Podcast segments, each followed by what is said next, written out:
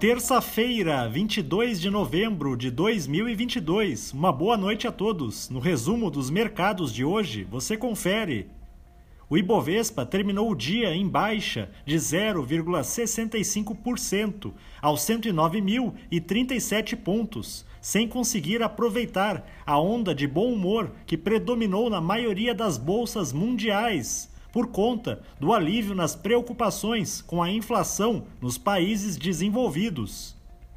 Na ponta positiva, os papéis da PetroRio, em alta de 2,84%, acompanharam o avanço dos preços internacionais do petróleo, que subiram com a informação de que o aumento da produção da commodity pela OPEP+, noticiado ontem, tratava-se apenas de um rumor. Na ponta negativa, as ações da Apvida, em baixa de 3,57%, foram pressionadas pela notícia de que o co-presidente da companhia renunciou ao seu cargo. O dólar à vista, às 17 horas, estava cotado a R$ 5,36, em alta de 1,03%. Já no exterior, as bolsas asiáticas fecharam sem direção única, embora os investidores ainda estejam atentos ao aumento de casos de Covid-19 na China. No Japão, o índice Nikkei teve alta de 0,61%. Na China, o índice Xangai Composto subiu 0,13%.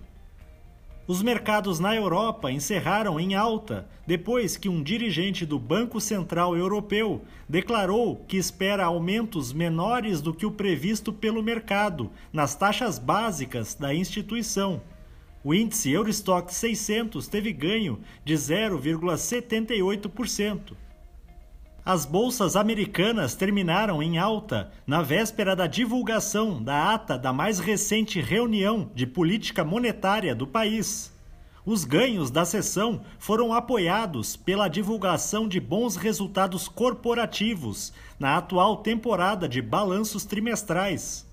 O Dow Jones subiu 1,18%, o Nasdaq teve alta de 1,36% e o S&P 500 avançou 1,36%. Somos do time de estratégia de investimentos do Banco do Brasil e diariamente estaremos aqui para passar o resumo dos mercados.